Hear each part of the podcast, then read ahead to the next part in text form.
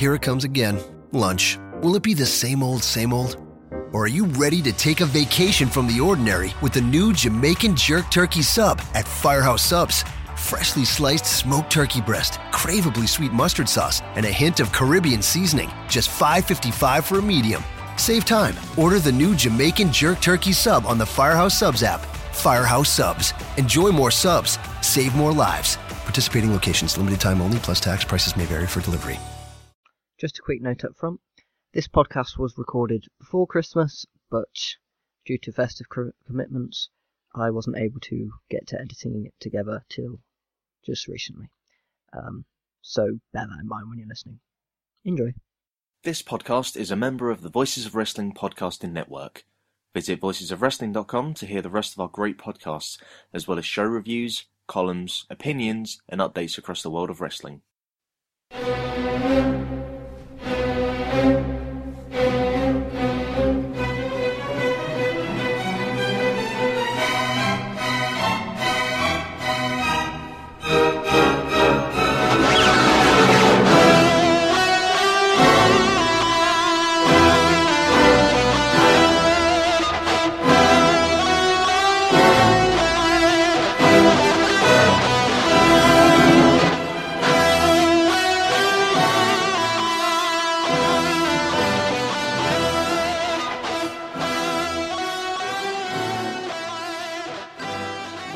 to the latest uh, Brit Wres Roundtable. Uh, we had the Britties last week, um, so I thought we were going to end up with like a relatively short show here, and like towards the end of the year, things would get a little bit uh, uh, less frenetic in the in the UK scene. And then Triple H turned up.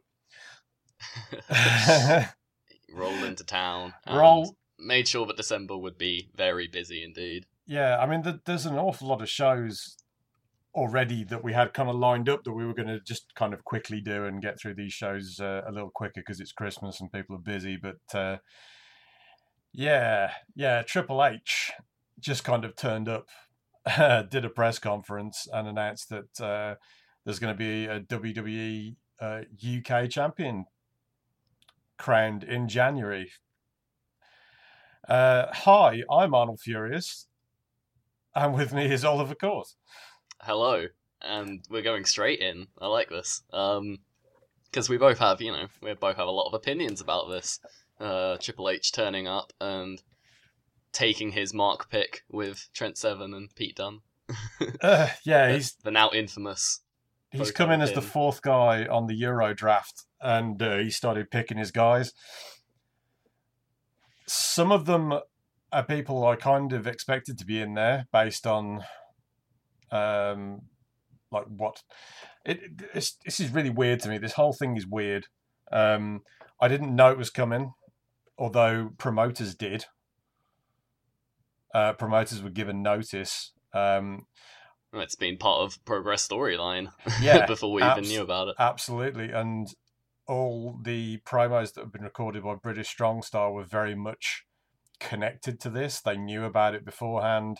Um, did you notice that Pete Dunne and Trent Seven were wearing the same gear at the um, the press conference that they were wearing in the video? Yes, but but with their like, little dicky bows and Yeah, with like a little little bit tidied up, but they were basically wearing the same stuff because they knew this was coming. Um, WhatCulture uh, have basically changed a lot of their booking based on this tournament happening? I don't know if you noticed, but they had Joe Conners drop the title. The match where they had like Mustache Mountain where looked like they were going to be uh, winning the tag titles didn't and like all the guys that they had involved in this, they've all just scaled back a little bit. So I think they're they're worried. I think Progress are less worried, and the reason for that is the a lot of promotions were name dropped at the start, and the ones that were name dropped are the ones that looked like they'd been embraced by WWE. yeah. Well, like they're they're happy to work with Rev Pro. They're happy to work with Progress, OTT, uh, even uh, ICW. They seem to have no problem with that.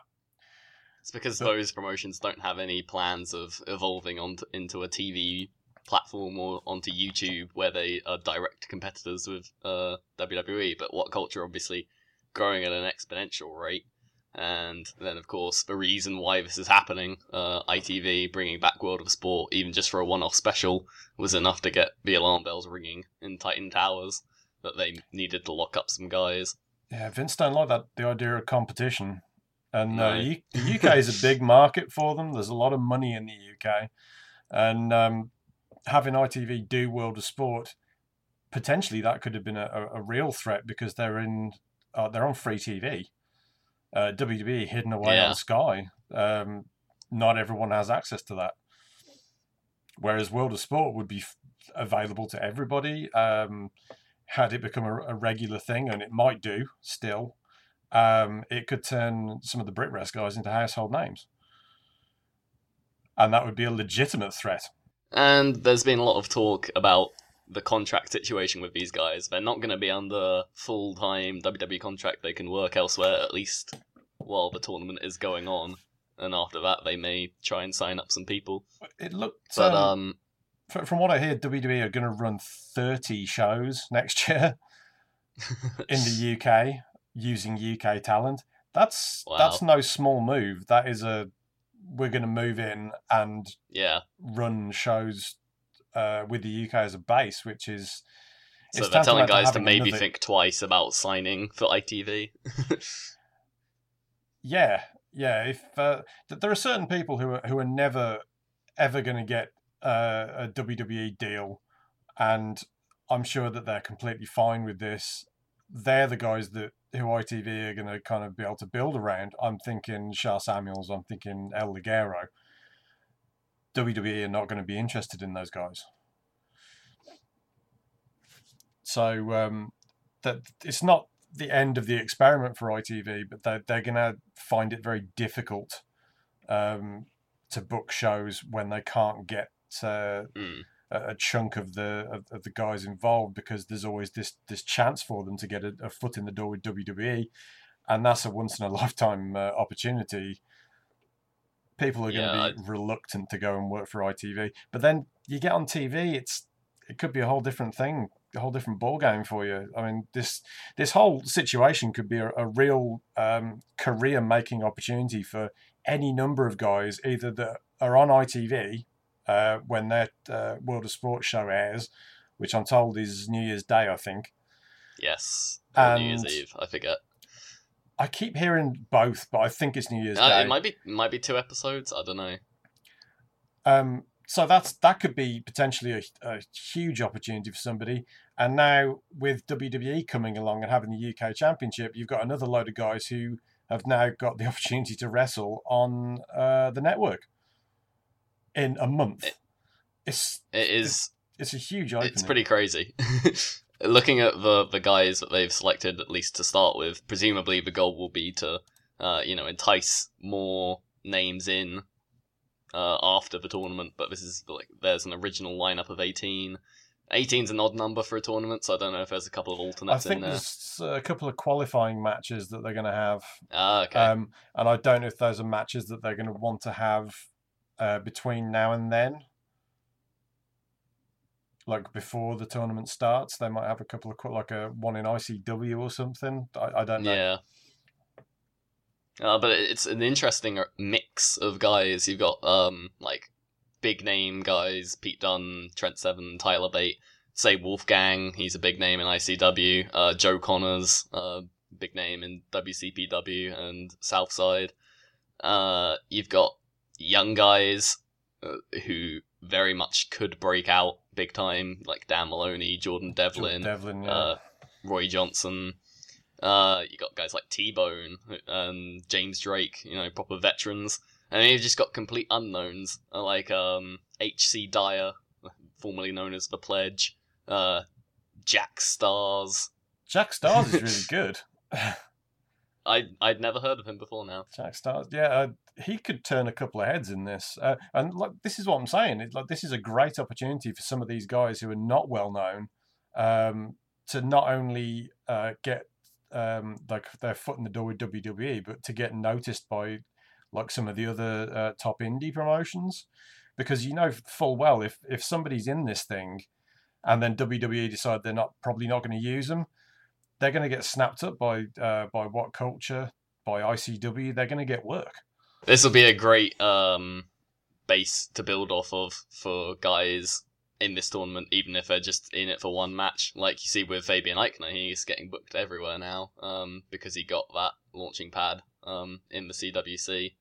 Uh, so you know, guys like Saxon Huxley. I've been doing doing a little bit of research on the unknowns. Saxon Huxley, a guy pretty much exclusively wrestles in the north for promotions we've never heard of.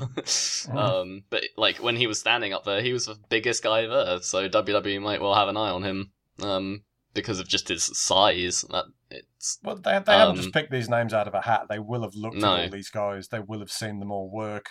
Um, Regal has eyes and ears everywhere, so he'll be, Yeah. he'll have got reports on these guys. Robbie Brookside knows the UK scene quite well. Um, the, these are guys that they've been watching, and even though a lot of them are just in there to be first round fodder uh, for guys that they really want to push, the fact that they're in there at all, uh, it's a chance. I mean, you look at um, uh, Ariya Daivari. He's, he's on uh, he was on Raw last week, and he was basically he's just a more, making up the numbers matches guy. than basically any other cruiserweight. Yeah, and he was in uh, CWC. He was like a making up the numbers guy. So you imagine like one of the guys here, like uh, like uh, Chris Tyler, who's who's quite talented, uh, decent flyer. If he really catches somebody's eye, like with, with a first round match, even if he's losing, you never know where, where that might lead. It's a it's a fantastic Hmm. opportunity. I'm really pleased for all the guys that have got a, a chance here, especially the guys that we're really fond of, uh, like Trent Seven. Um, it's a great chance for them to show what they can do. And having uh, Trent Seven was cut, uh, the promo that he cut, part of it was uh, actually on uh, the Roadblock um, end of the line pay per view. It's actually on the pay per view. there's, there's Trent Seven on on the pay per view, and like to, to see something like that. I mean, 2016 has been a, an absolutely ridiculous year for professional wrestling. It really has. Uh, the things that we've seen are just completely mind blowing. Uh, but even now, it's like you, you see something like that, and it's just where's this come from? Even a month ago, I wouldn't have thought that was going to happen, and they they already had it planned a month ago. It is um like my first reaction to seeing you know Trent and Pete up there was um you know I was a little bit uh cautious about you know throwing the praises to the Lord Triple H Mhm. um immediately because Yeah, I was I was kind we've of worried seen about we've seen the what they've done with we've seen what they've done with the cruiserweight division nothing. and it hasn't gone over very well, and they're kind of wasting a lot of guys. Um, it, it- will that happen here? Will it be another cruiserweight situation where it's just a weird byproduct after the initial hot tournament, and it just Uh, turns into With the cruisers, something kind very of strange? they kind of done the whole. Th- they kind of went in with both feet there, and this could be a bonus for these guys because they. I think they've learnt from that that they, you can't just go and sign up a load of guys and just have them uh, wrestle um, for five minutes on Raw and they'll get over because they won't. Um, the the lesson that they've learned from from the Cruiserweight Classic looks to be to just do it completely differently. And I don't think we're going to see any of these guys wrestling on Raw anytime soon. Maybe if uh, there's one in the UK. I think this is going to be a standalone thing. It'll be on the network. You can watch it if you want, but they, they might nudge you towards it. But um, they basically they nudge people towards any content on the network, even if it's uh, Holy Foley or uh, Camp WWE. So it's Mhm. it just just because it's there doesn't mean they're going to like shove it down people's throats, and that could work in our favor because we might get the kind of wrestling we want.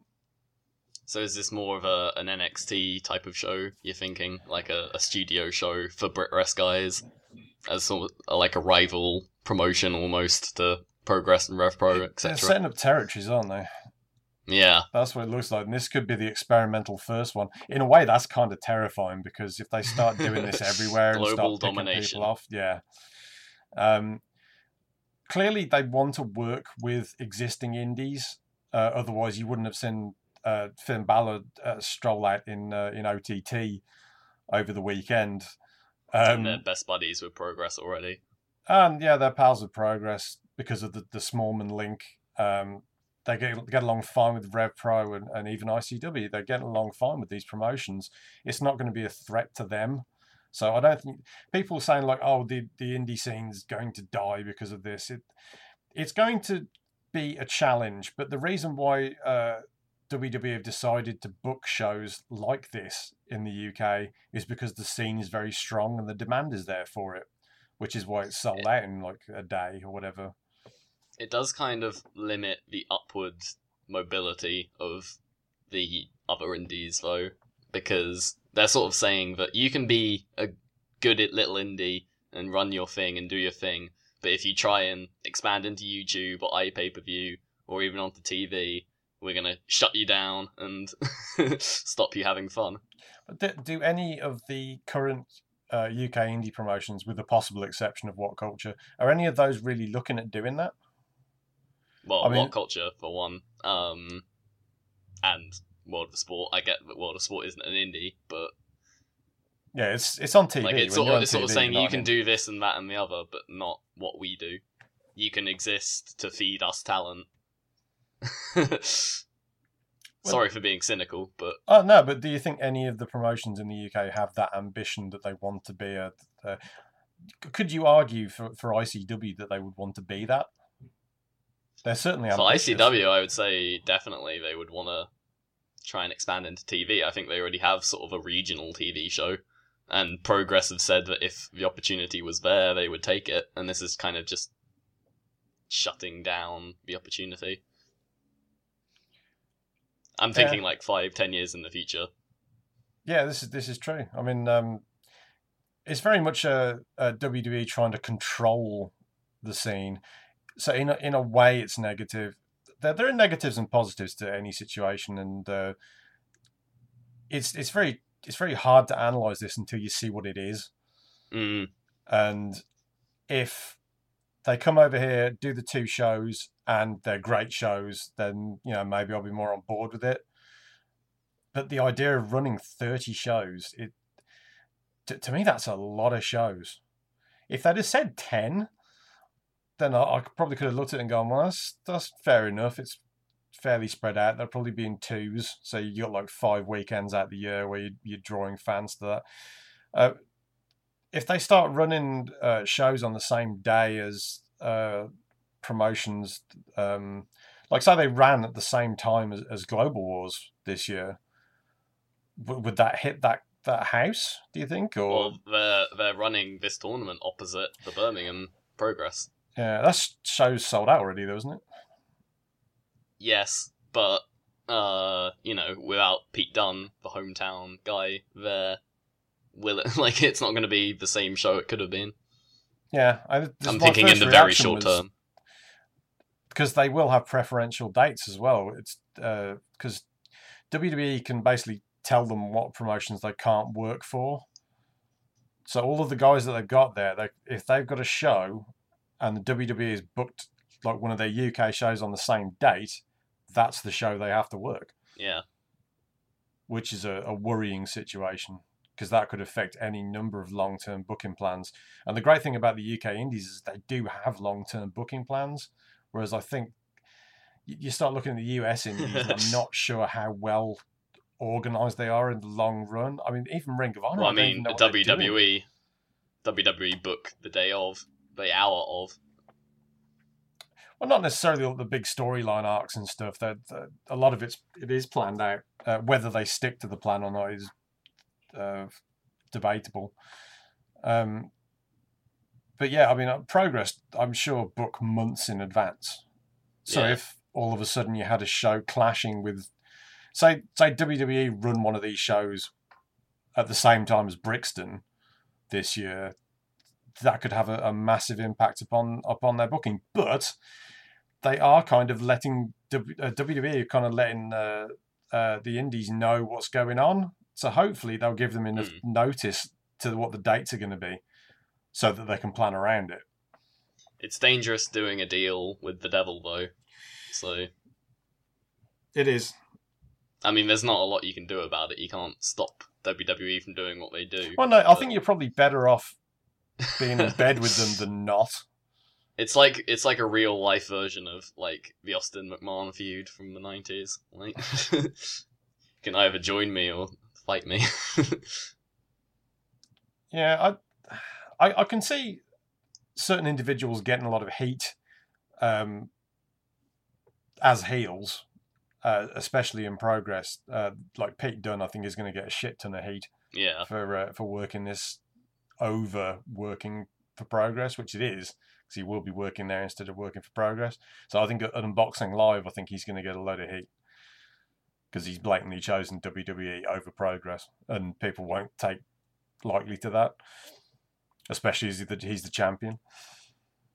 It's not that we don't want them uh, to have these opportunities. I'm I'm really happy for all of them getting these opportunities, but um, yeah, it's what it does to the indie scene, and you can't tell until it until it's underway. But WWE don't have a very good record of cooperating with people.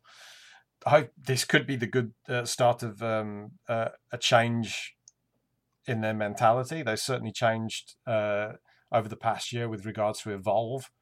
Um, so who knows? It, it could turn out to be uh, a really good situation for, for the indies that have, are involved in this. Yeah. 2017 is going to be. It's going to be interesting year Yeah. to see. Because WWE are now in our sandbox. They're in our playground. yeah, they're, they're What's going to happen? and they are big boys who they don't. With what they've got here, let, let me just review what they're doing. So it's they're running thirty shows next year, is what I've heard. Um, they have first pick on the dates. So if they're running the same day as Fear and Loathing and they've got Wolfgang, then they're going to use him. Same goes for uh, Trent Seven. It's like an ICW will not be able to do anything about that. That could potentially cause some issues. And I think because they know what guys are involved, the promotions can stop that being an issue now with their booking going forward. But I would hate to see um, like Trent and, and, and Pete Dunne and Tyler Bate not get the bookings in uh, in progress anymore because of the whole WWE thing. If they start getting phased out because of it, that would be unfortunate. They are a big part of that promotion. Yeah. It's it's something we're gonna keep an eye out on definitely as we enter the new year. I think when you Um, look at uh, you look at WhatCulture, you look at their booking over the last month from the point where they found out what was going on up until the announcement. There's a very definite trend in there where they've they've removed people from storylines or yeah. scaled them back because they know it's going to be an issue.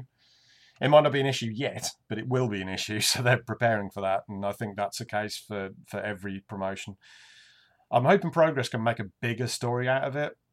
We're having the having the champion. I know uh, ICW's champion is also there, but I think with the the angle that they've got going, with Pete having just won the title and said it's a it's a platform going forward to be uh, something more important, the storyline that they do could be good.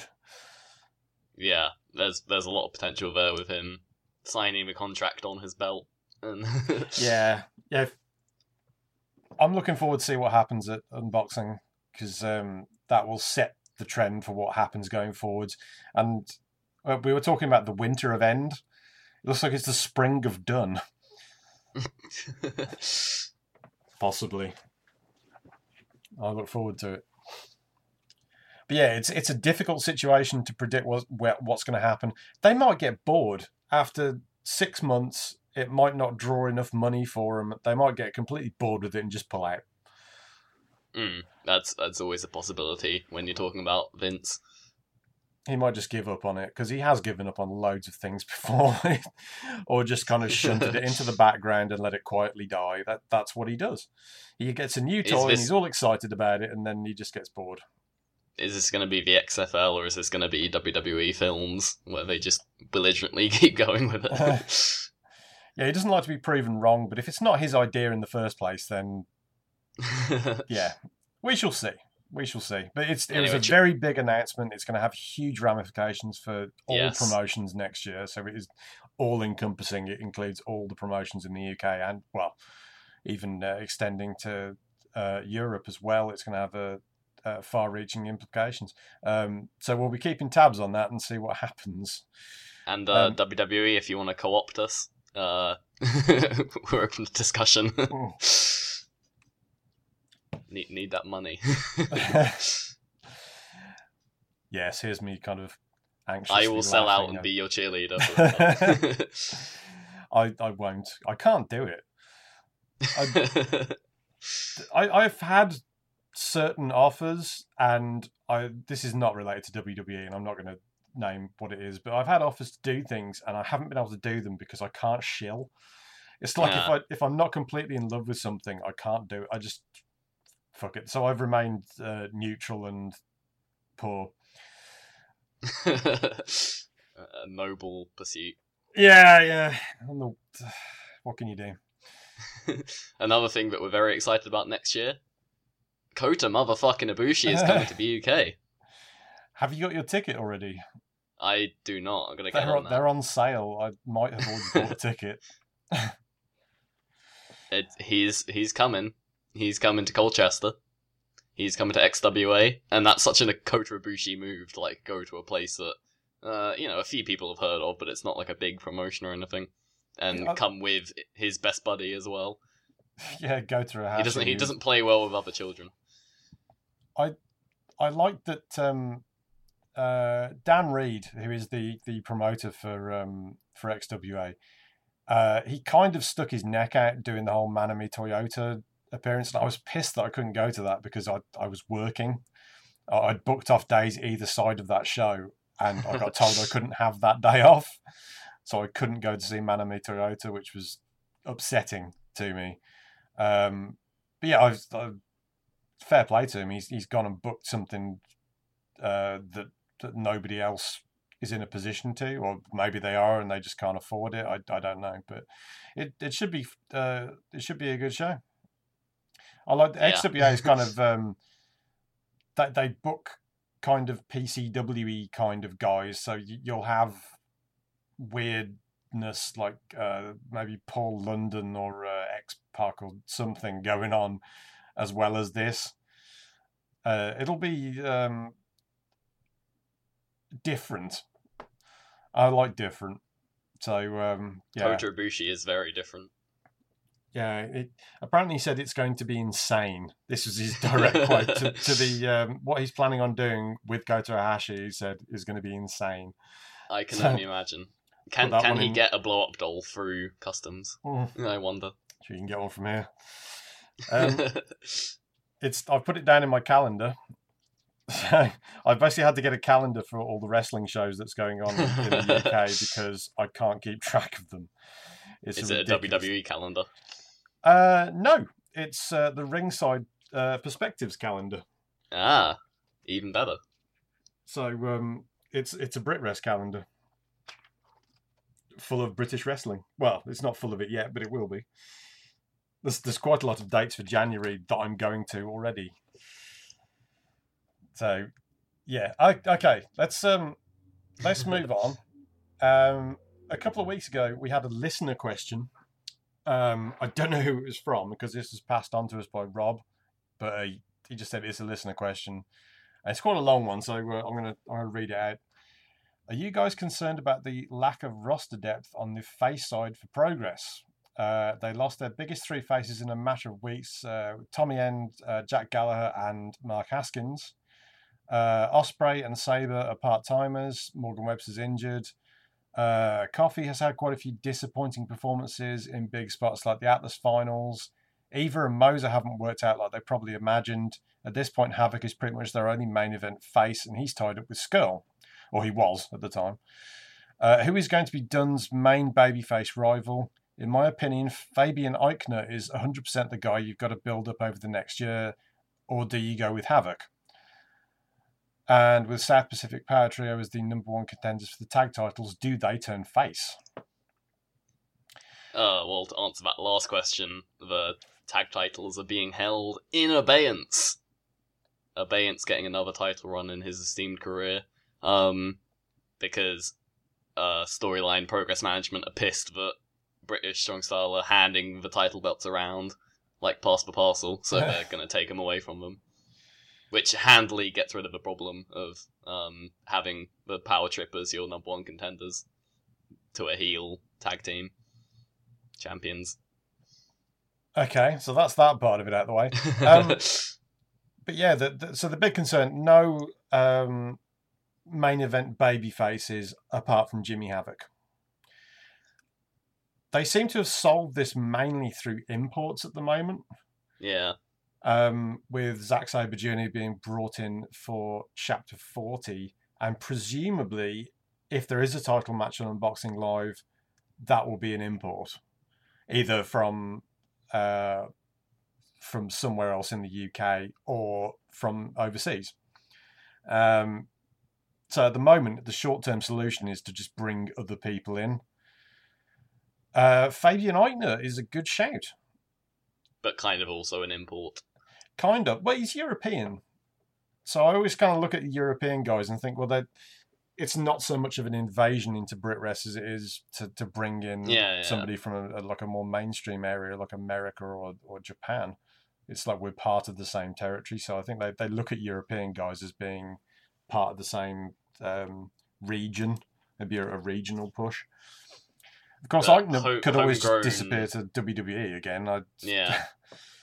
Homegrown faces is probably an issue they've got going on right now. Uh, you could always say FSU, maybe they could plug them in as a stopgap at the top. Uh, well, Andrews has had um, a title shot recently. I forget when that was, but it's it's been within the last six months. Yeah, chapter 35. Um, and after that, there's really not a lot of depth. Uh, the power trip, you could say that Travis Banks could eventually turn face. They've sort of been teasing dissension in them, but not as much as like with the Origin, where it's pretty obvious.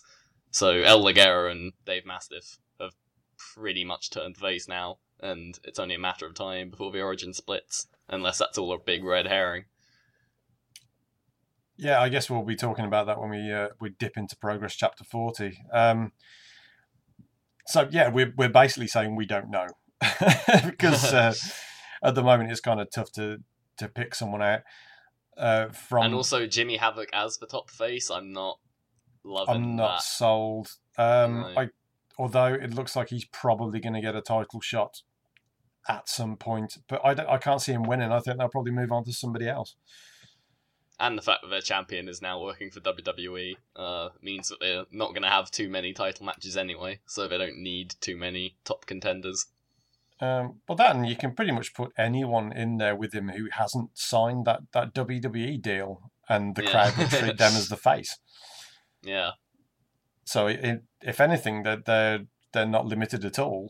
you can just literally put anyone in there.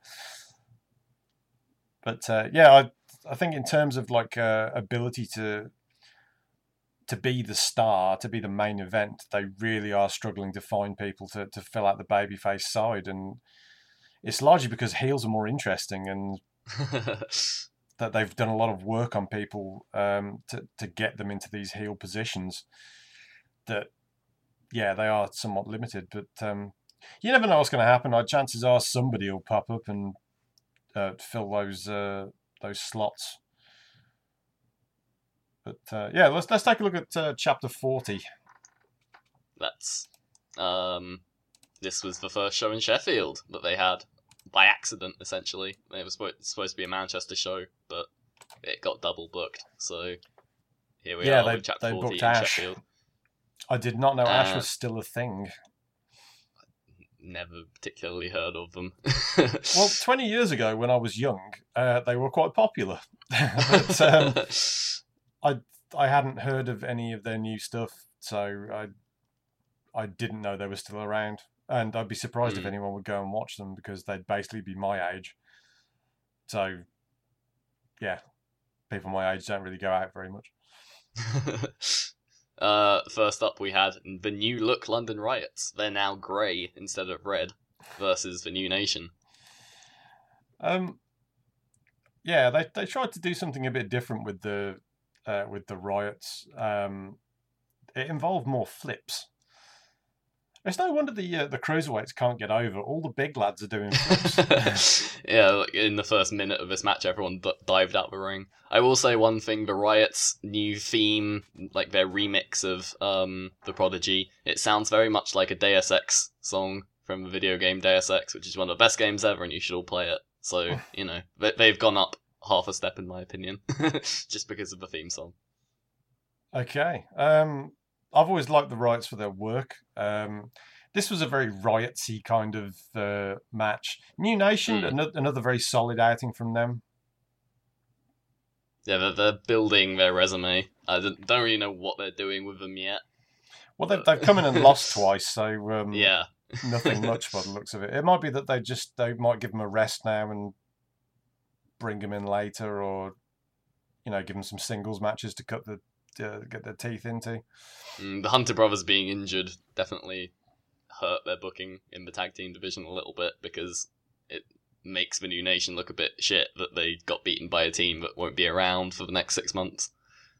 Um, but they, they can always bring in um, uh, Lee Hunter from the past.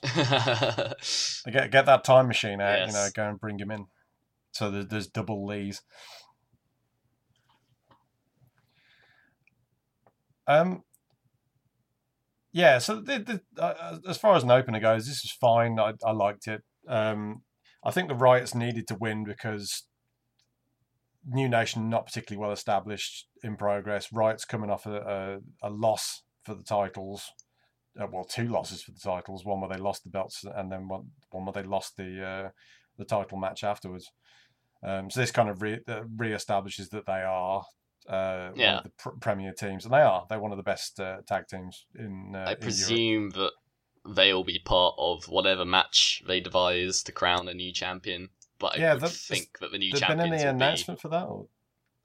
I don't think so, but maybe there will be for unboxing live or something. I don't know. I'll Oh, they could like they could just do it there, couldn't they? Because it's yeah surprise mystery secret show. Hmm.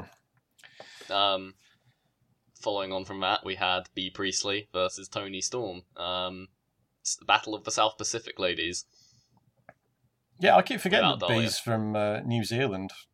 and only nineteen. That was Yeah, surprising to me. yeah, another teenager. There's there's a fair few of them knocking around. It's, it's Um, kind Toni of Storm's only like twenty-one, so Yeah. Yeah, the the uh, average age of like uh, people on these Brit Wres shows is, is frighteningly low. So we shouldn't Um, be too worried about people being uh, poached off the top of the card because all these guys that are coming in now in, in a couple of years are going to be filling those slots. So as long as people keep coming through, yeah. it's all good. Uh, I felt like I liked this match more than most. I think both women kind of struggled to convey personality. Like they were both very like capable in the ring, but like even like I say Toni Storm is uh coming on leaps and bounds and like is a prodigious talent, but uh her like gimmick of like rocker Mhm. doesn't really come across. Like as soon as she takes the glasses off and the jacket off, she just sort of becomes a wrestler, and it doesn't really carry through to her in ring stuff. And same for Bea Priestley. I, I thought she got across that almost like a grim chav kind of thing, like spitting her um, gum into chewing gum stuff. Yeah. Toni Storm's mouth, yeah. Um, which I thought would fit her quite well, but uh, could have been better character work. Like you look at Jinny and stuff, and yeah, like- she's the bar for, for character work. like you, you get a very strong sense, to say the least, about who she is. Whereas I didn't really get that here, but the work was very strong. I thought. I think uh, Bea Priestley, uh, her technical work over the past uh, 12 months has, has come on a really long way.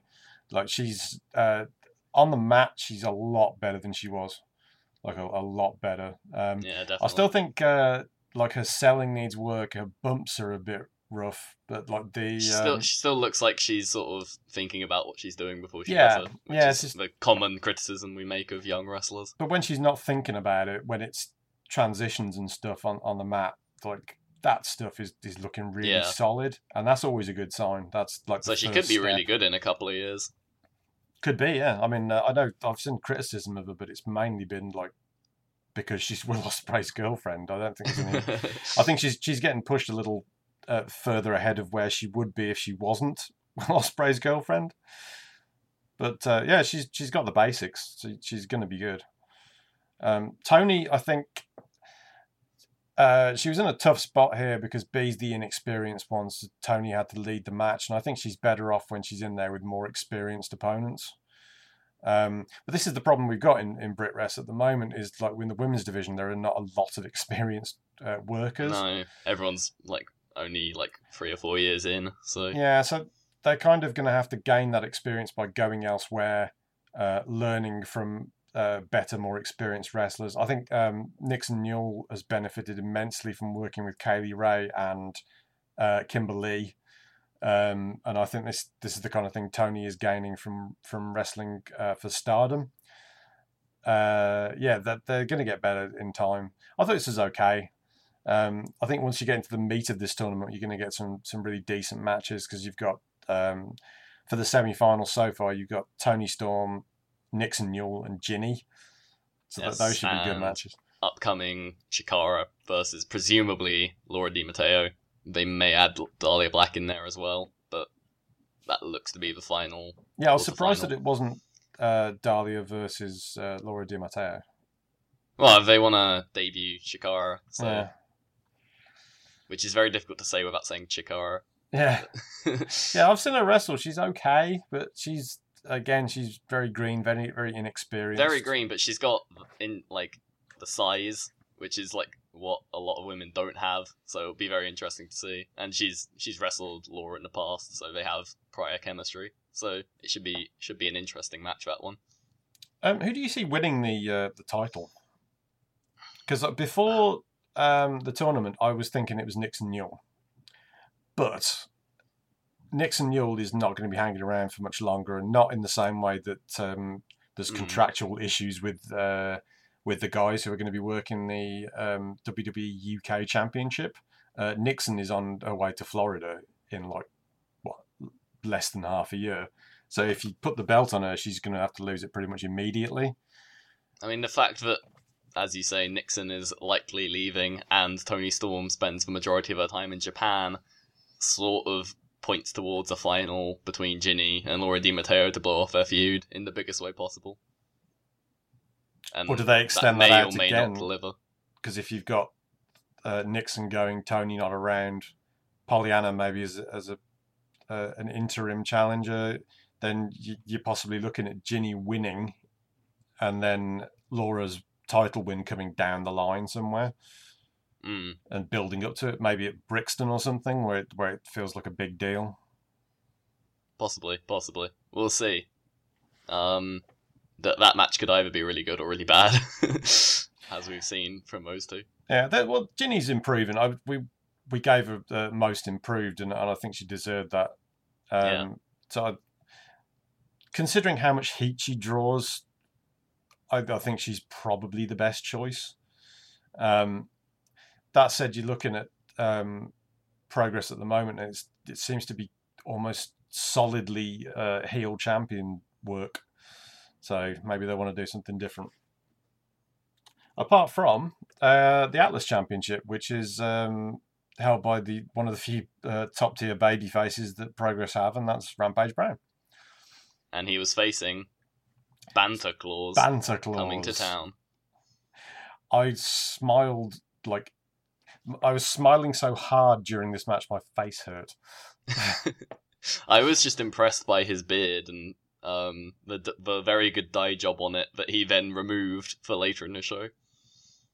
Yeah, it's probably just flour, wasn't it? I- I have no idea. if it was flour, it would have gone everywhere when they were wrestling. Also, props to Mastiff for wrestling in the, the Santa boots and tights. I, I was sad that he didn't wrestle the whole match in the Santa outfit, but the, the match got surprisingly serious towards the end, so I can I get why he did it in street clothes essentially. Yeah, it started off with the with a bit of banter, and then um, it just kind of got progressively more and more violent. Yeah, it was actually probably my favorite Atlas Open Challenge match yet. I I liked the Bad Bones match, but it um it was kind of short, and this one felt a bit more interesting and more. I, I didn't think Mastiff was going to win, but I gave him more of a shot than Bad Bones. Yeah, I enjoyed it. I I look, I, I didn't think Mastiff was going to uh, win.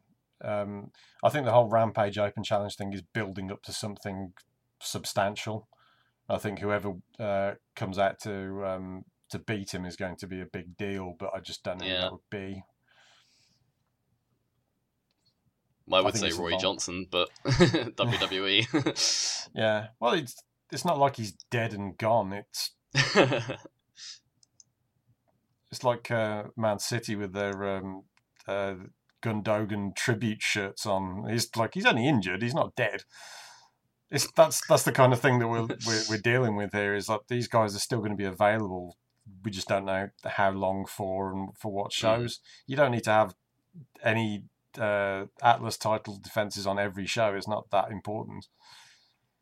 So I feel I feel like they might be building Rampage up for a title match. Um, like with all these wins, he's eventually gonna say, "Nah, I've beaten everyone. Now I want to be a double champion." I could see them doing that to fill time in between uh, he'd Dunne be a credible challenger. whatever. I don't think I've ever seen Pete Dunne and Rampage Brown. No, they're, they're sort of from two different worlds.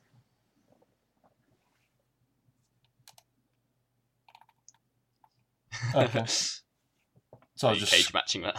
no, I was just scrolling down my notes. Uh, okay, okay. Uh, so yeah, the first half main event uh, was for the number one contendership of the Progress Championship. Jimmy Havoc uh, defeating Marty Scurll in a true Progress car crash. It's been a while since they just went all over the arena and flung each other off things. you, you know what I like the most about this is the level of experience that they had um, coming into the match in terms of having no DQ matches beforehand. Yeah, Because you have Scurll just basically brings his umbrella with him and he's like, "Yeah, I'm ready for a fight," and then Jimmy Havoc comes out with an axe. it's like, yeah, you, you don't know what you're doing, mate. You're out of your element. And that is what happened in this match. That was the whole story of the match told in like a couple of seconds. It was like Scurll did not know what he got himself into. He just figured he'd have the opportunity to, to do all his usual cheating without the referee getting on his case. Whereas in actual fact, he was letting himself be destroyed. kind of disappointed. Uh, no one will ever get axed. it's like Janice and TNA. It's just an unusable weapon. Yeah, uh, I, I suppose you could swing it once, but it, it'd have to be like at the post or something, and that that'd be it. He has swung at Ospreay, but never hit him. Yeah, well, obviously you can't. oh dear. Uh, so yeah, uh, this was a fine car crash indeed. Um, yeah, I really like this. all the usual elements: a strong throw through the chairs right onto the back row, strong mocks for that one. Onto the bar, good stuff. Uh, off the stage, on oh the bump Havoc took, not through the table, just kind of Oh, just kind of skimmed it. yeah. gliding off of it. but Still looked- broke still it, looked no. nasty. Yeah. Uh, yeah, thumbtacks. just generally a good time. Um, I didn't think it was anything like special, but it was satisfying in the moment. Yeah, I, I think this is a very good way to blow this feud off. It hadn't worked for me at all. Like I really No. wasn't into uh, like Havoc as a babyface. I wasn't into the, the dynamic that they got going on. I, I think both guys are in the wrong alignment. I think Scurll is better as a face and um, Havoc better as a heel. We're going to talk about Scurll as a face later on in the show. Um, yeah. Um, well, I prefer him just as the villain, which um, Yeah. I think he leans too far heel maybe in, in progress. The but yeah, that, like I say, th- this match really delivered for me. I wasn't particularly looking forward to it, and they they blew my expectations away. They had a really good match. Um, I've heard complaints about the the amount of time they spent away from the ring, and the the part where they went sort of backstage and the camera feed cut out was Oh, a yeah, bit that was- annoying. I'm guessing that's because they saw some wrestlers or management hanging out and had to cut it. I don't know. Well, it looked like the, the camera cut out, so I don't know if he kind of um, Oh, maybe The- yeah, they the- went too far off for pulled the plug, maybe. Pulled the plug. Yeah, And then by the time they picked it back up, maybe they something was on the film that they didn't want in there, so they just had it come out from the from the stage. But yeah, it was it was good. I really enjoyed this. Oh, this is a really good sort of uh, cap for the first half of the show. Yeah, same. Um, easily the best match of this feud, and Yeah, by by a distance, I think. they both move on. The Scurll will presumably be at Unboxing Live, but after that, his future is a little more uncertain. He um he posted up something about having eleven days of rest, and somebody did the maths on it, and it was Yeah. like, hey, you'll see working on the thirtieth. oh, no other shows on the 30th. Maybe he's gonna fight Ronda Rousey. That would be weird. Yes, very very weird. Um, speaking of weird, the banter edition of the Origin. Um, they're very over. Yes, I really enjoyed this. I, I, I, like my very much like enjoyed the celebrations thumbtacks spot because I wouldn't want to get plonked onto a fucking bounty. I don't want to be like fifty feet near a bounty bar. Jesus. It is only a miniature bounty. Still, Uh, I It's might bring min- some miniature to. uh, torment. I might bring bring some to unboxing live and start chucking them at you. Uh, yeah, no, th- there's some really good comedy in this. I mean, some of it was a bit camp, but um, Yeah. I, I can like- see why this would piss some people off. Obviously, the guy on the F4W boards who was definitely lying about being on the guest list um, didn't like this. Uh, I thought he left early. I thought it was a. oh, he saw this. I think he left before the main event, but he saw every other match. Okay. Why? Why? If you didn't like something, you weren't paying for it. Then why? Why hang around? I don't know. There's pubs But, uh, nearby. Just go to the pub. Just go to the pub. I did enjoy the celebration spot. Um, I enjoyed Master being upset that his beer had been spilt. Um, never spill a beer in progress, especially. Um, and yeah, it was just kind of a fun time, and it's very difficult to analyze it in any sort of serious way. There, there was a lot of fun spots in there. I basically just watch it. Yeah, Watch, watch it for the Watch comedy. it. El off is and have fun. very good at comedy. yes, He's worked so many matches that he's just picked up little bits from all over the place, and um, the, the stuff that he did in this, and the storyline was really well done as well. With with Nathan Cruz getting increasingly pissed off with um, Ligero for just mucking around when he wanted Yeah. to take it seriously and, and, and win the match. But uh, and it did look like the Origin could have actually won if they had just not been on the different like they could have won with silliness or they could have won with seriousness but because one was being silly and one was being serious it didn't work I, I'm particularly fond of um, when they were doing the tall lads wrestling. The uh, when they did the Irish whip into the ropes, and Yes. Mastiff tried to do a leapfrog with Ligero on his shoulders, and he kind of crotched him, and then Ligero rolled Mastiff up and got the three counts. yes there, there needs to be like a compilation of fake free counts in wrestling because it, it always gets me Yeah, I enjoyed that. I enjoyed that. I enjoyed the crowd here as well. The um, uh, they started singing um, when the celebrations came out. They were singing uh, uh, "Celebration" by uh, Kool and the Gang. Mm. That was uh, on point. Uh, crowd singing, and I have some issues with the crowd in the next match, so I might as well put them over here before I Ooh, bury yes. them in the next one. Speaking of Will Ospreay versus Adam Cole and I am not an Adam Cole fan No, he's had a really bad year, and his two matches with Ospreay this year kind of show it. He just isn't very good. like he just doesn't put the effort in that other guys do. Like Kyle O'Reilly, his Future Shock teammate, fucking goes mental in every single match he's in, whereas Adam Cole just looks like he's too cool for this and like just kind of lays about. understand. So right, you remember that Jim Cornette rant where he was going on about um, uh, the Matt Riddle Ospreay match? He didn't know who the who the heel was supposed to be. yeah. Um, well, there wasn't one Jim. They were both baby faces. But this match, right, was Adam Cole supposed to be a heel? yes, What but was the he crowd did not treat him like one. he he was panned. Well, this is the whole Bullet Club problem: is that oh, they're supposed to be cool heels who pander, and uh, everyone buys their shirt, and yeah. Pretty much everyone in the Bullet Club fucking sucks, and everyone who doesn't suck in the Bullet Club su- doesn't suck because they don't link themselves to the Bullet Club in any strong way, like Kenny Omega and Bad Luck Fale. They're just kind of in it.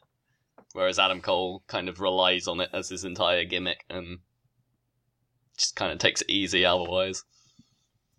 I'm, I'm quite relieved that you feel this way about this match because I, I was set to have an argument. and uh, Damn it, I like arguments. uh, well, the thing is, like, they had this really hot like stretch at the end of it, and like Ospreay, the selling that he did down down the end of the the match, like the last couple Yeah. of minutes, I thought was really good.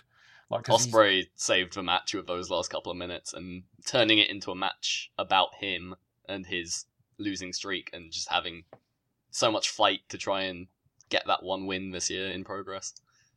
See, but he was kind of selling like he was dead. And then he did that one count kick out, and it's like this final last bit of energy. And then he goes Yeah. for the goes for the OsCutter, and this would have been more impressive if they hadn't already done it once. Um, he got super kicked out of the air, and then Cole finished Yeah. him off. yeah.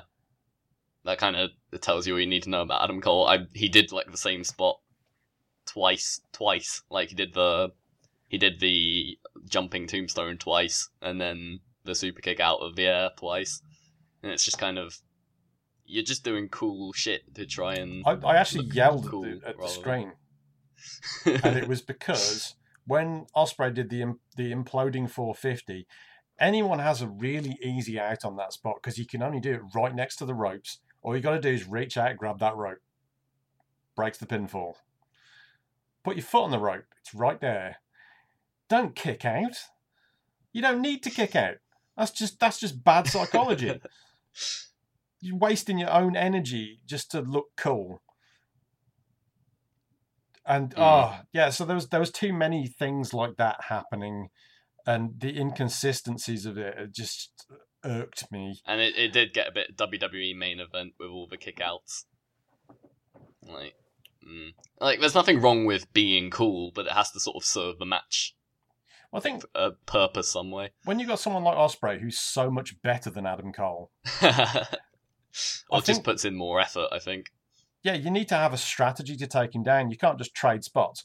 Ricochet can trade spots with Ospreay, and that's fine because they're on a kind of an even keel. Kushida can trade with him, but you know he brings an actual approach to the match as well because he's a good wrestler. But like Adam Cole, all he's doing here is just trading spots, and he's not. You look at him; he just doesn't look like. I, he looks like Will Ospreay could kick his ass, and Will Ospreay doesn't look like a big tough guy. See, I- the thing I about Adam Cole is the thing that people always say about him is he looks like a wrestler, like in your image of a wrestler. That's kind of like if they'd shrunk in the wash. like Randy Orton, but shrunk in the wash. Yeah. um, but uh, he's had a bad year, and he's sort of been bypassed. Like he was, he was deemed like the future in like the early tens, like five years ago or so, and it just kind of hasn't come to pass with him. Like he just doesn't have. Well, he did. He had good matches in Ring of Honor two or three years ago, and since then he's just gotten I, I can't just have to say lazy, really. And that kind of happened here. He just doesn't put He didn't- thought into it. That's what annoys me. I mean, maybe, maybe he does put thought into it, but It, it, it isn't apparent what those thoughts are. Other than gotta sell Bullet Club shirts. I mean, this match was pretty entertaining, but it just wasn't. It wasn't good. It was just entertaining. Mm. Uh, the, ending was really good. Um, and Cole's bug eyes got Ospreay's like heart and desire over well. So at least like the emotion was there, but not. Yeah, but Will brought that by himself. It wasn't. Yeah. Yeah. So yeah, we're not the biggest Adam Cole fans in the world. And, and to make matters worse, the crowd during this match. I mean, eventually they policed themselves and stopped it.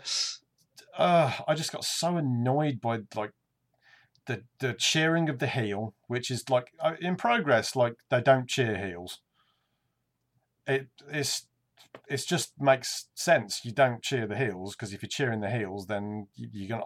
That's this is the reason why you got no baby faces in the company. because of cool heels. Cool heels I just it's wrong. Like, and a lot of the like Pete Dunne does like everything he possibly can to not get cheered. Uh, the way that he he approaches wrestling is as a heel, so he Mm. doesn't get cheered, and the the crowd usually support this.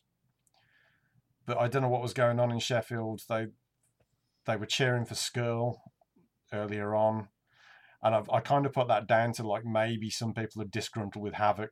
They the perception being that he's a London wrestler and that they're you know this is up north. But I don't I don't really get cheering for for Cole here. Because Cole does have a chance to be like despicable. Like he's in the Bullet Club, he's got kind of a punchable face. um, like he could be like a braggart and a, could come across like that, and instead he chooses to come across like he's too cool for it. And, And I know I we- think we- we we've buried him long enough. We're, we're going to sound like kind of stupid there because we're we're saying like don't cheer for the uh, for the heels when we cheered for um, Pete Yeah, Dunne winning the double- title, but we reacted to the we reacted to the win is what we did. We didn't uh, like stand there all match chanting "Let's go Pete." we didn't do that. It's just we wanted Pete Dunne to win, but we weren't cheering for him like actively like people were chanting um, like stuff for Adam Cole here. It, uh, it's it's not a double standard. Damn it. I get I get what you mean. Like we have um, more of an emotional connection to um, the British strong style guys than Adam Cole. Well, no one really has an emotional connection to Adam. Cole because he's a guy who's been over here twice and is part of like the biggest heel faction in the world. and yeah, someone was doing the moose thing, Oh God, no, no. but that got shouted down. You could hear Yeah. uh, there was an actual "shut the fuck up" chant. so uh, that made me very happy. It's like so there Fucking are idiots there, but luckily in the minority. Anyway, the main event happened then, and it was Pete Dunne defending against Zack Sabre Jr., making his first defense, his first singles main event in progress. Um, this one kind of hasn't congealed in my brain yet. I watched it only a few hours ago, and it didn't really make much of an impression on me. Like, I thought it made Pete Dunne look really good and, like, a definitive champion, which is kind of the whole point of the match. Like, it made him Yeah. just look physically dominant but as a match, I'm probably never gonna watch it again. Like Probably not. in I- a vacuum. I thought it was really good though. Um, I like that they gave it time, and I like the story that they went for because you had um, you had Sabre looking to control the pace, um, looking to uh, be the superior technician, but and then you had Dunne kind of cutting corners, and the way that they told that story and the way that Dunne eventually found ways around the technical side of things, and that ha- just kind of brought more aggression out of Zack in the process, like when he's stamping on his head. I like the story that they told there, and the way it was going was that um, Sabre was going to outlast Pete Dunne, and the story that they told is that that didn't happen, and that Mm. Pete was actually worthy of that spot, that he had enough stamina to hold it together, stay the the, the thirty minutes, hit his finish, and get the pin and that was the story that they had going on and uh, i thought they told it really well Yeah, it was it was a very grueling match. Like, um, kind of difficult to watch in that regard because like there was a lot going on and a lot of different phases to the match. Um, I may have to watch it again just because like I don't think I got everything it was trying to get across. Um, but yeah, very interesting one, and it made Pete Dunne look really good and like a top tier guy.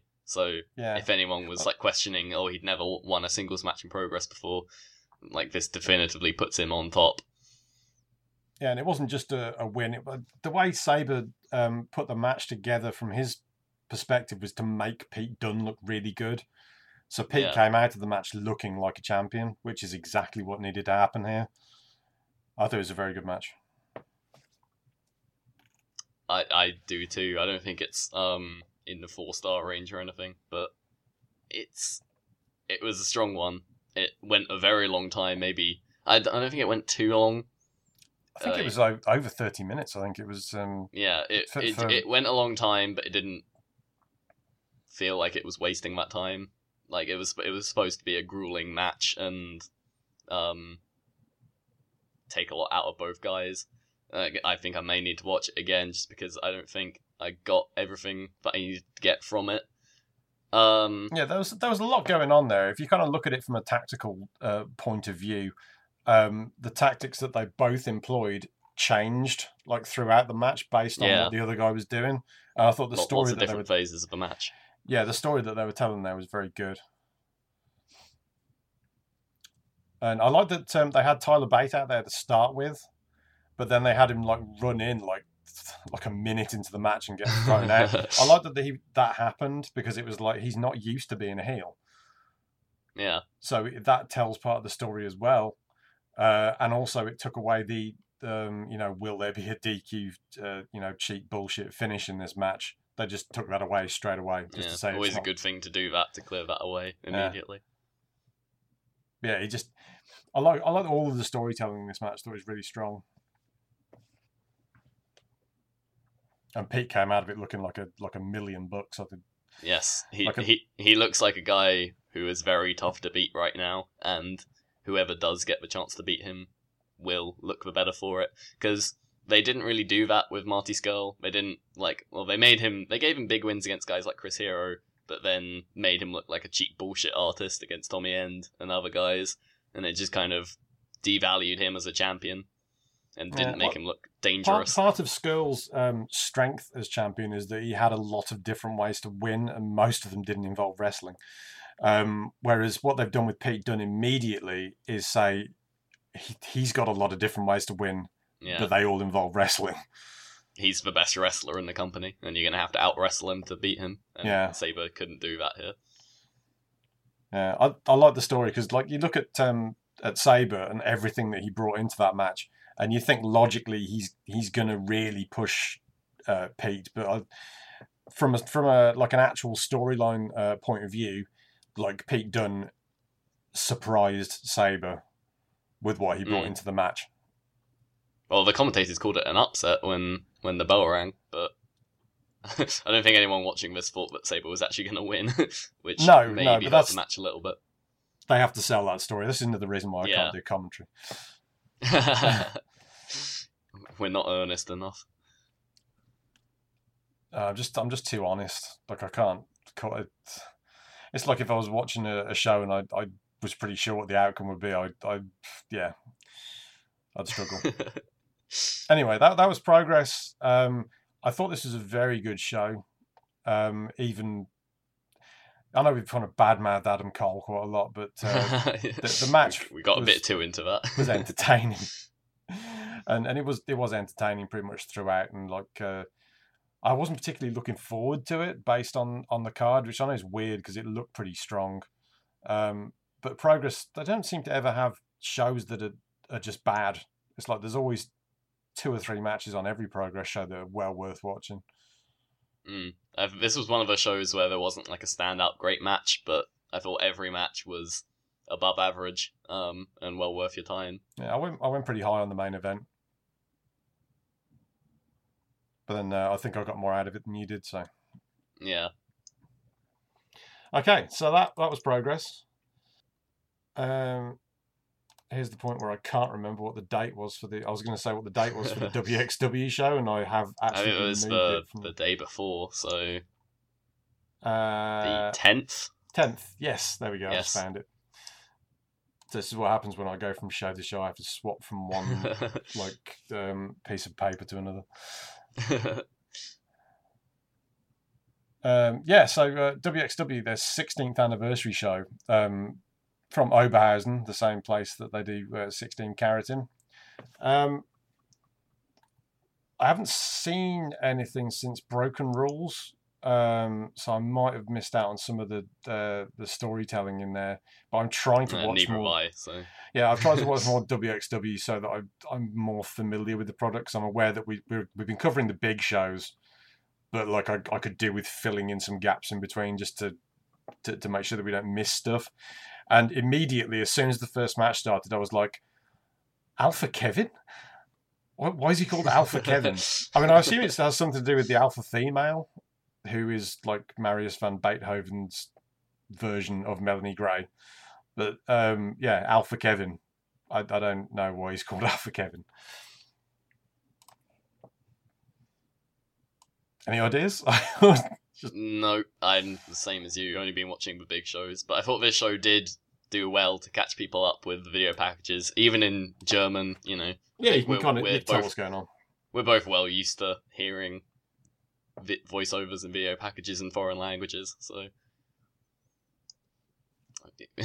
wrestling is a universal language. Um, Yeah, it made sense. I mean, this this storyline's been rumbling on for a while. I mean, Marius has uh, has been uh, injured, but for a while now he's been doing the whole uh, Bob Orton Jr. thing, only with, with the leg, um, and using a crutch as a weapon.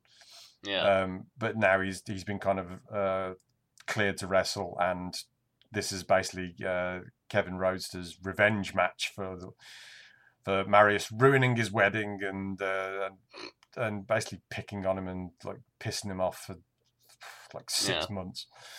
being a little shit, being a Sebastian, as his ring attire would suggest. Yeah, a bit of a Power Ranger look going on. uh, he spent most of his match running away, and as such, it wasn't too much of a match. Yeah, I was hoping for something far more satisfying than, than we actually got because it. I, I mean, I sound like uh, this is his chance for revenge, but basically his revenge was winning the match and then getting his leg broken, and his missus got punched in the face. yeah, it wasn't a very good revenge. He now has a lot more to be revengeful for. Yeah, Revengeful, that's a word. Um, revengeful. Alpha Kevin Rising Revengeance. Uh, the nerds out there. Um, yeah, not a lot to talk about here. It yeah, I think it went long as well. bunch of a match, and it wasn't even the conclusion of the feud. So as much as I want to put over uh, WXW, um, this is probably not the match to, to do it. It was mostly storyline. I don't think the storyline played out too well, but uh, it's it's it's still going. So there, there'll be another one somewhere. I thought Emil Sitoci versus Chris Colen though was um, a much better match, and probably should have been the opening match just because it was a more traditional match that Yeah, it's got hot opener. surprisingly big time spots towards the end of the match. Sitoci's Spanish Fly, I'm thinking of mainly. Yeah, I thought that should have been the finish. Really, I mean, when when you hit something like that, it's like whoa. It's, that's not the finish. Top rope Spanish Fly for a two count. Yeah. Well, basically, he wasn't winning, so um, it's a shame Yeah. they couldn't have uh, done that and then maybe like had his foot on the rope or something and just not had the kick out. It just felt like uh, that. If you're not having that as the finish, you need to go higher for the finish, and it, basically the finish was just um, Colen's normal finisher. I thought Colen looked really good here. I haven't seen uh, much of him at all before, but he's he's a strong prospect coming up in WXW. Yeah, he's he's a big, tough-looking guy. Um, I'm not sure he plays the baby face quite right. He plays it like a guy who doesn't actually care about the crowd would. Does that make sense? yeah, I can see that. I, I I, always get that vibe sometimes from from like really big jacked up guys, and and then you see the crowd, and it's like, yeah, he doesn't relate to these people at all. He's he's just here for the money or whatever.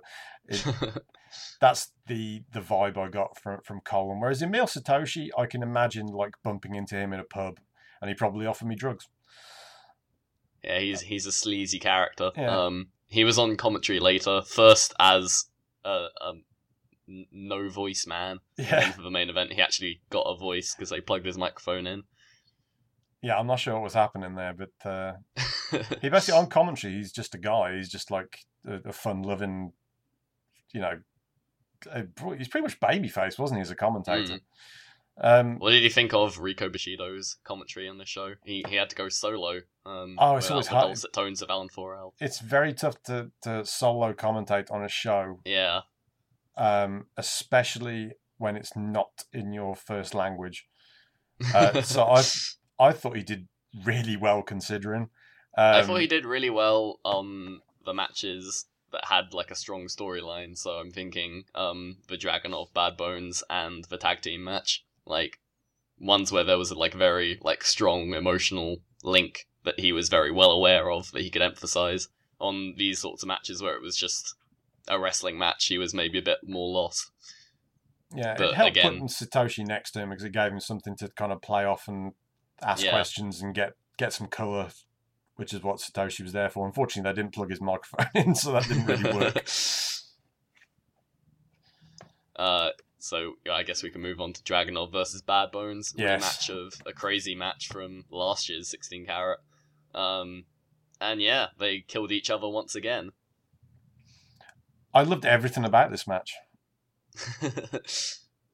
Everything was- about it, like from the storyline coming in, because like Klinger's been chasing after the uh, all the Cerberus goons because they're Yeah. uh, they're all pillheads, and uh, Dragunov is the one guy in Cerberus who, um, like Bad Bones, has gone. Well, I kind of respect this guy, and I wish he wasn't such a jerk.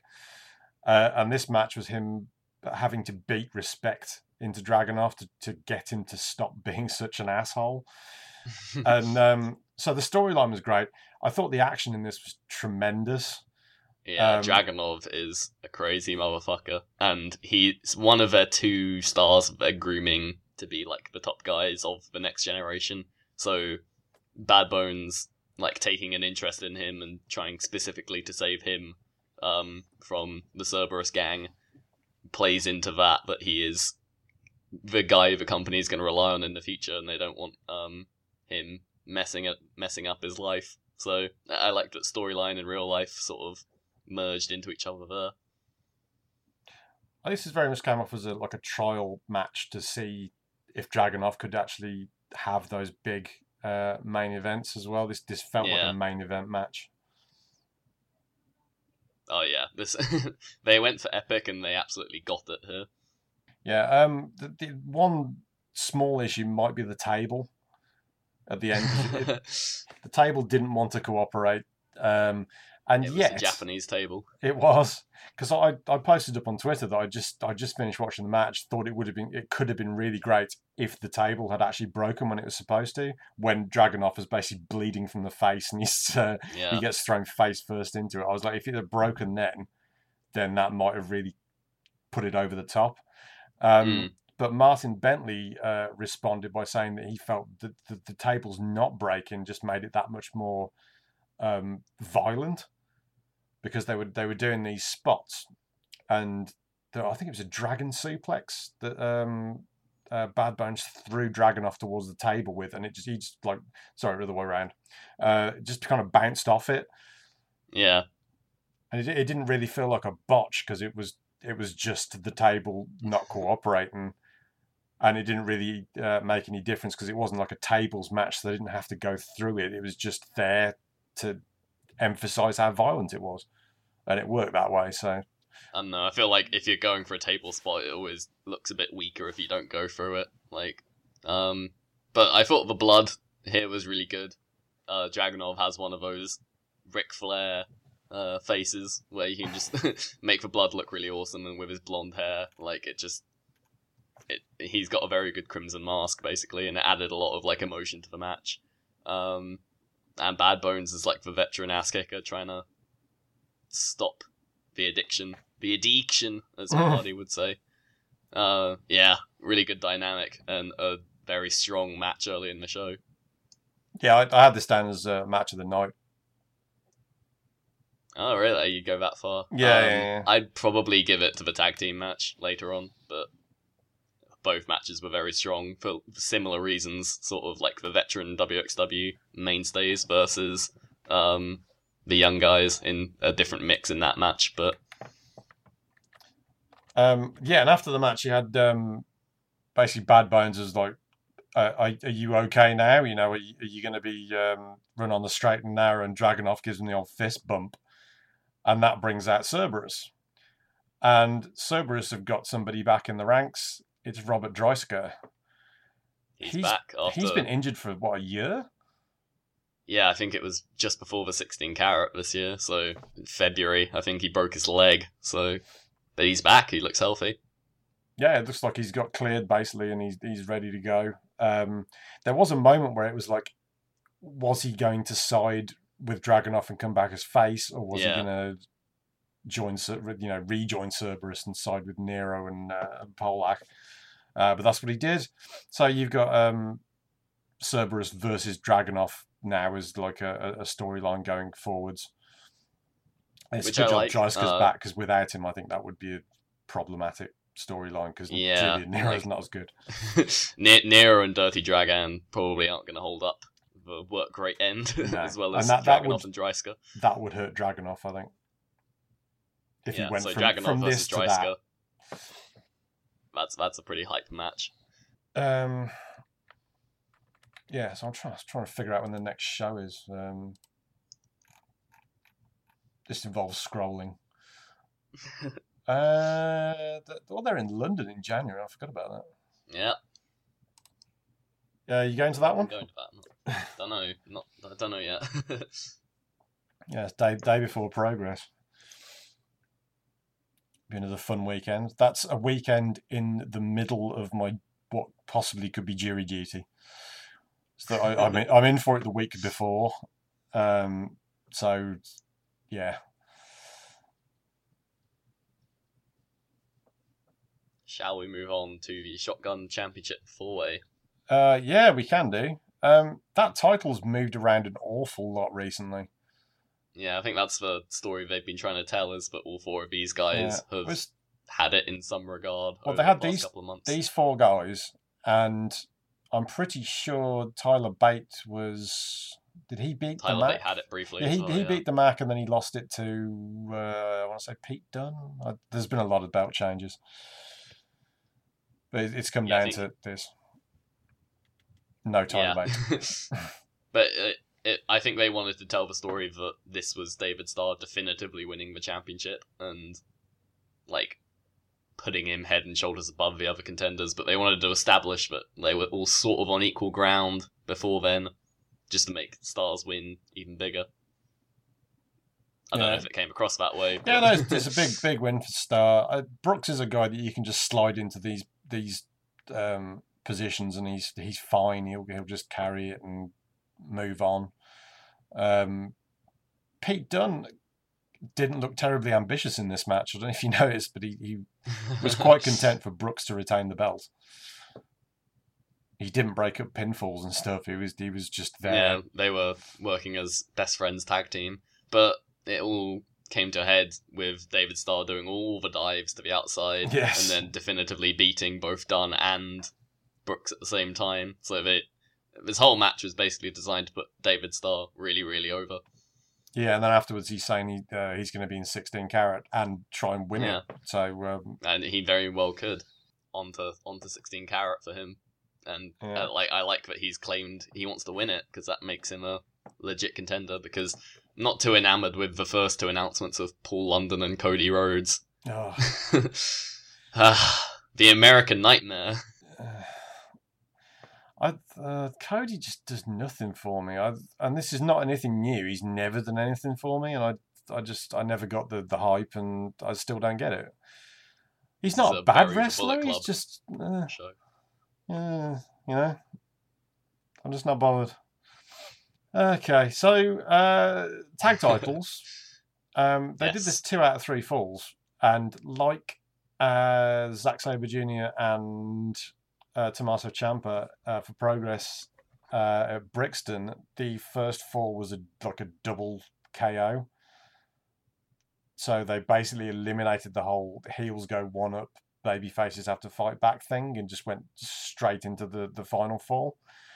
And I think the reason why I like this less than you was because of the. I don't like two out of three falls where the the first fall is all waiting, and it just it felt like a lot of this was just waiting. It's just it, it was Walter just you know bossing the whole thing, and then we're just waiting to see what happens. You know what I mean? I, I do agree that the pacing was weird because they were like probably 20 minutes into the match before the first full the double KO happened and that was basically just like a spot in any other match where there's like an extended bit of everyone selling. Um, so I thought the two out of three falls could have just been gone from this match. Uh, I don't think it detracted from it though. I thought it was all very exciting. There was a lot of very impressive stuff happening here. Lots of impressive tag team stuff. Yeah, I Um, thought Wal- Walter was the star here. I, I thought he was the outstanding guy. The the way that he I say so dominated the too. match was was like uh, it's like watching Chris Hero,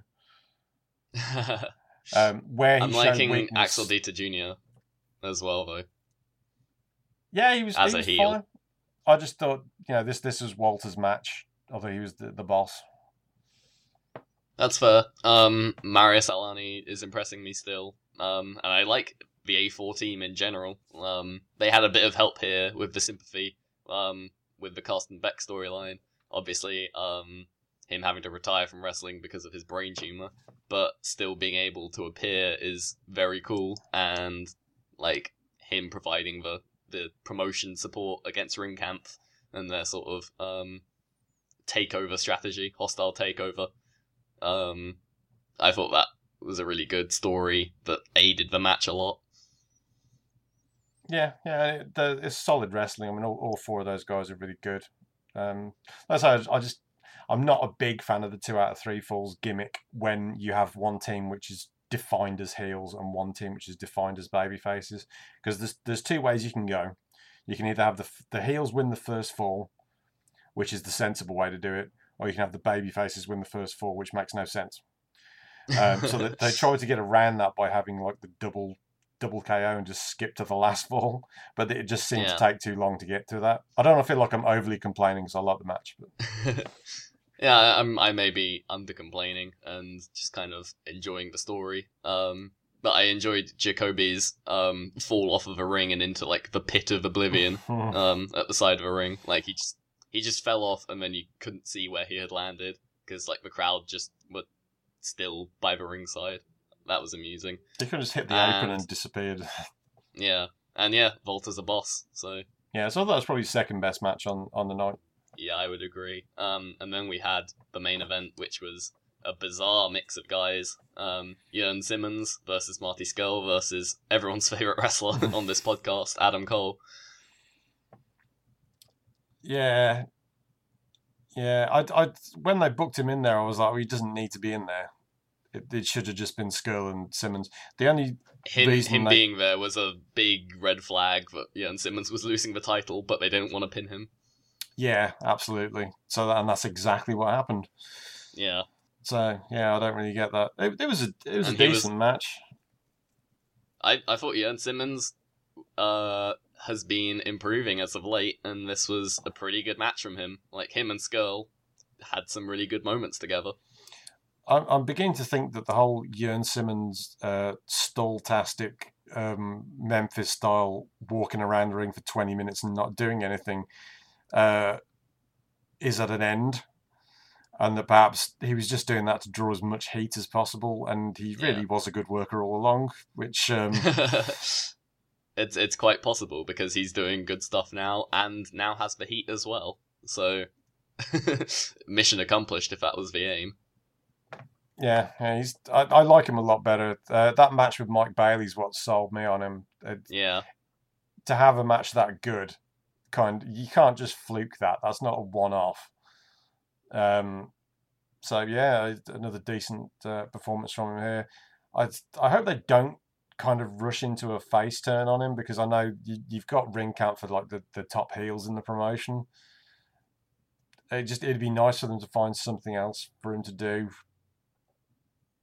yeah. Without- Find another feud away from Ringkampf for him. Yeah, it's kind of tough when you have such a. Um, I mean, Simmons was such a dominant heel champion, and now they've got Ringkampf as like the top heel unit. It's you kind of can't leave Jurn on top and have Ringkampf there because if Ringkampf would eventually get around to challenging Simmons, and that'll turn in face. So yeah, it, it's a difficult spot that they're in, but they, they have to build around Ringkampf because that's that's the the meat of the story. Yeah. I'm afraid. So it's very understandable what they did at the end of the show. Uh, Scurll uh, beating Cole with Chicken Wing, and then uh, losing it to Axel Dieter Jr. after Michael Jakobi, Christian Michael Jakobi, uh, mad with power, rushes to the ring, tells Scurll that he has to defend it now, and uh, lovely callback to um W um what am I talking about? lovely callback to 16 Carat Night One, where obviously Scurll lost to DT Jr., but when they were different alignments, Scurll was heel and DT Jr. was Oh. face, and the crowd turned on Axel Dieter, and I like that long term storytelling where they now it all comes full circle. Axel Dieter Jr. is now a dick, and Scurll's the guy they were cheering for. He was the good guy all along, and he gets screwed. It's I like that because it was such an unpopular moment of Super Cena stuff. I I enjoyed that match, but I do agree that they presented Axel the wrong way. So to now present him as a heel against the same guy, but he was such a super baby face, overly overly so. I, I like that whole turnaround on the year. Yeah, I kind of like Dieter as the um, like as Germany's John Cena, where he's he's going out there and trying to be a babyface, and people are just booing the hell out of him. Because the reactions it was getting were probably bigger than the reactions he's now getting as Yeah. a heel. So uh, he was getting bigger he heel does- reactions he- as a face. he and Volta do have good mean faces, so I, I'm I'm into the Ringkampf thing. Oh yeah, definitely. I mean, it, it makes Timothy Thatcher look great. So it's doing master, masterful work then. yeah, so this is the right call. Um, Dieter Junior potentially has like every face on the on the roster as a, as a as a challenger, um, so that they've got angles they can do going forward. so the booking has been a success. Uh, they've established Jurn as a top guy um, who's worth watching and isn't just a complete bore fest. And they've established Ringkampf as a wrecking crew who do what they want, um, which can provide some interesting story options going into next year. Uh, hopefully, Jakobi doesn't get too overwhelming heel authority figure, but we'll yeah, I'm see. not, not even sure what the deal is there because he's the uh, he's the owner. Yeah, um, he- Carsten Beck I enjoyed the authority figure. So who? I enjoyed gets the final Jakobi being like, he was like repping in the opening video, like, "Oh, WXW, we've had an incredible history, isn't it lovely?" And then like half an hour later, he's being a dick and like talking like an evil dictator. Yeah, I'm, I must admit I'm not a big fan of, of heel authority figures. No, I could have guessed. Mm, but uh, yeah, no, it, it was a good show. Uh, WXW's um, uh, online stuff has, has been really strong um, this year. I, I think they're going to be worth watching again next. Uh, I'm going to try and watch more of their stuff so I get more of a um, an idea of what's going on with the on running on ongoing Yeah. storylines. There's just there's too much wrestling to watch. Yeah, there's a lot. There's an awful lot. it might well be that we don't talk about them again until 16 carat, but you never know.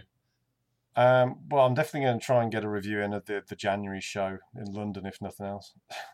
Uh, of course. Um, yeah, so that, that was WXW. Um, uh, we have another item that we need to get to really quickly before we go, and that would be the high stakes card, um, because it's been um, mostly all revealed um, this week. Probably only an Ospreay match remaining, and then that'll be the full card. And this is the part where I really should have had the card lined up. And I'm now frantically searching for it. There it is. Okay. Um, so this is again looks like a very very good card from Rev Pro. Uh, the title match is uh, Shibata against Matt Riddle. Crazy. That I well, I mean the the the basement for that. Yeah, the, the very um, is probably about four, and then we'll see what happens after that. Um, Yeah. The Skull and Saber feud uh, comes to a head. They're having their match, um, which, based on the chemistry that they have, is going to be nothing short of, of brilliant. Um, again, I think that's going to be four stars plus easily. which um, kind of leaves you wondering where the- where the, the, the poor disappointing match is going to be because they've also They've also booked uh, Pete Dunne against Yoshihashi. Uh, ugh. Um, That is I'm gonna I'm gonna be weeping tears of joy. That is a phenomenal idea. Like whoever came up with that was just middle of the forehead genius. um, they're gonna they, they suit each other so perfectly because yeah, Yoshihashi's such a great underdog baby face. Uh, Pete Dunne's such a dickhead heel. I, they're just going to click perfectly, I think. And it looks like another another one of those matches where they're going to try and get Pete to be get noticed by New Japan, which is weird because he's just signed for the WWE for this this UK thing. So I, I don't know what's going on there. Uh, you, you never know with Pete Dunne. Oh, it's another him versus Chaos match as well. Um, when his sort of feud with Ospreay, he had the match with Ishii where Ospreay interfered. Yeah, So I well, he's It's- got he's got fingers in multiple pies. That young man. He's got the world the world at his doorstep is what he's got. He must be And he's loving it. biting. He's biting into all the pies. That's a terrible metaphor, but you get it. Um, and just when, when you think, oh well, that that that's got to be it. They can't have named anything else. It's really great. They've they've got Trent Seven against Trevor Lee. Um, I think that's going to be a great match. I don't know what your feelings are on on Trevor Lee, but uh, I'm not a huge Trevor Lee fan, but maybe if you Seven. if you've only seen Trevor Lee in TNA, I think he does a very deliberate style in there. Um, if you watch his like uh, CWF stuff, I think it's very different. Um, I don't know if he's going to be work. I presume he'll be working heel, um, which he's good at. I, I, I'd rate this uh, ahead of time. I think this is going to be good.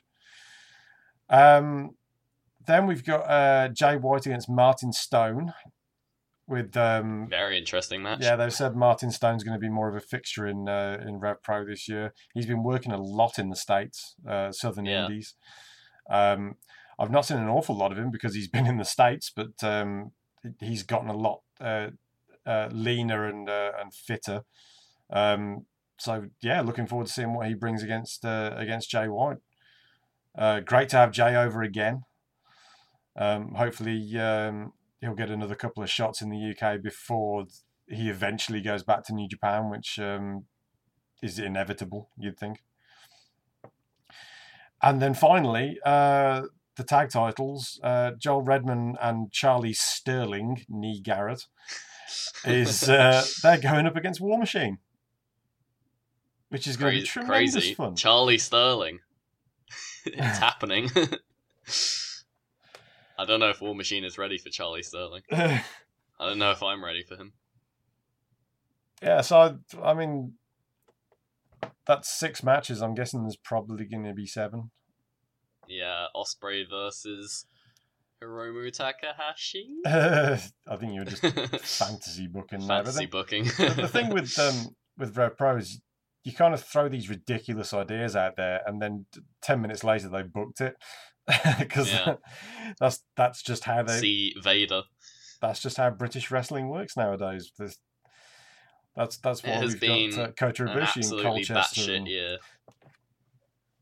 Like uh, we we've been. This is the first full year that we've been doing this podcast. Um, and the scene in January versus the scene now, it's uh, it's pretty been a crazy year. There's I think been a lot we of stuff happening and changing, and oh, it's just constant evolution and change, and it's impossible to keep on top of. And every time we release a podcast, there's like something else that happened within the week, and we haven't talked about it, and we look like idiots because we haven't covered this major news in the I know. podcast. Well, thing is, like, we, we've talked about like uh, what a major news event, uh, two shows in, completely in full, and then it's like, well, Attack had their uh, their pre Christmas tour, so they they had a couple of shows on there that are probably worth talking about, but we can't yet. Uh, OTT had two shows um, that I'm sure we'll get around to uh, probably next time out, and IPW UK has kind of re-announced itself. For, for a while now, they've been coasting, but I think Dan Edler's seen uh, the size of the pie that is available and decided he wants a bigger piece of it Mm. because the stuff that they've been um, uh, doing on their, on their shows and that they've announced going forwards, I think we're going to have to start covering them as well. Uh, uh, and they're on FloSlam. Uh, their Super Show um, 5 is going to be on uh, FloSlam. In fact, it probably is already. Ugh, there's too many things to watch. I know it's, it's getting ridiculous. It's getting to the point we're going to have to draft people in to talk about the shows that we can't watch because we haven't got time. but yeah, they, they had a show and they had um, Will Ospreay versus Cody Rhodes on there, uh, Jimmy Havoc and uh, Sammy Smooth, and uh, Matt Riddle against uh, Zack Sabre Jr. That happened like this this weekend just gone, and, and yeah, we, we weren't even planning on talking about it, but now we're going to have to. There's too much to talk about. Um, there is. There's too, and too hopefully we'll get to everything in the next year. nice quiet 2017.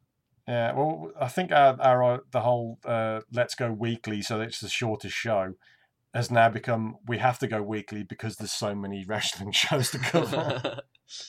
yeah, uh, there's a lot of stuff to talk about, which is good. I like talking about wrestling. it's a good job, really, Would isn't do it? this if I didn't. Yeah, shame you can't get paid for it. Yeah, now now you're asking. That's uh, yeah, co-opt me WWE, please, for the love of God. uh, but then there's certain shows we wouldn't be allowed to talk about. As, of course, we've got World of Oh, Sport coming oh. up as well. Yes. uh, as we're recording, That's about something we're like, gonna have to watch as twelve well. days away from that. And there's unboxing live, just to kind of cap the year off. Well, just like Marty Scurll, we're gonna go and get 11 days rest. Uh, speak for yourself. I've got to go to work. and you get to go off and fight uh, Christmas shoppers, the Uh, worst kind of people. the worst shoppers. But on, on that note, I think that's about everything.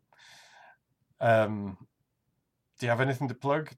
Or should you be writing stuff at the moment? Uh, I should go off and write my F4W uh, Euro notes in the F4W newsletter, uh, which you should go and read. Um, people talk about it now, which is exciting. um, and also, uh, I've written an article uh, about the UK Championship Tournament for Voices of Wrestling, which should be up uh, by the time this drops. And yeah, at another Ollie on Twitter if you want to hear musings. Uh, yeah, I'm uh, at Arnold Furious, and I will probably get around to the big announcement next week. Probably, I don't, I don't know because it depends on what time it drops because it's very New Year specific.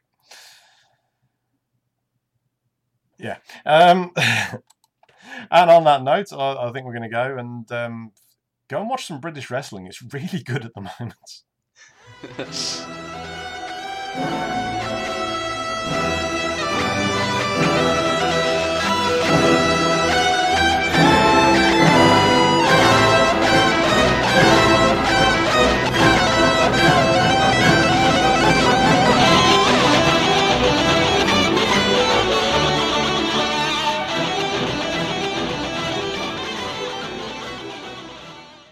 Here it comes again. Lunch. Will it be the same old, same old?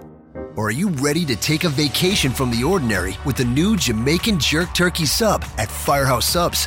Freshly sliced smoked turkey breast, craveably sweet mustard sauce, and a hint of Caribbean seasoning. Just $5.55 for a medium. Save time. Order the new Jamaican Jerk Turkey Sub on the Firehouse Subs app. Firehouse Subs. Enjoy more subs. Save more lives. Participating locations, limited time only, plus tax prices may vary for delivery.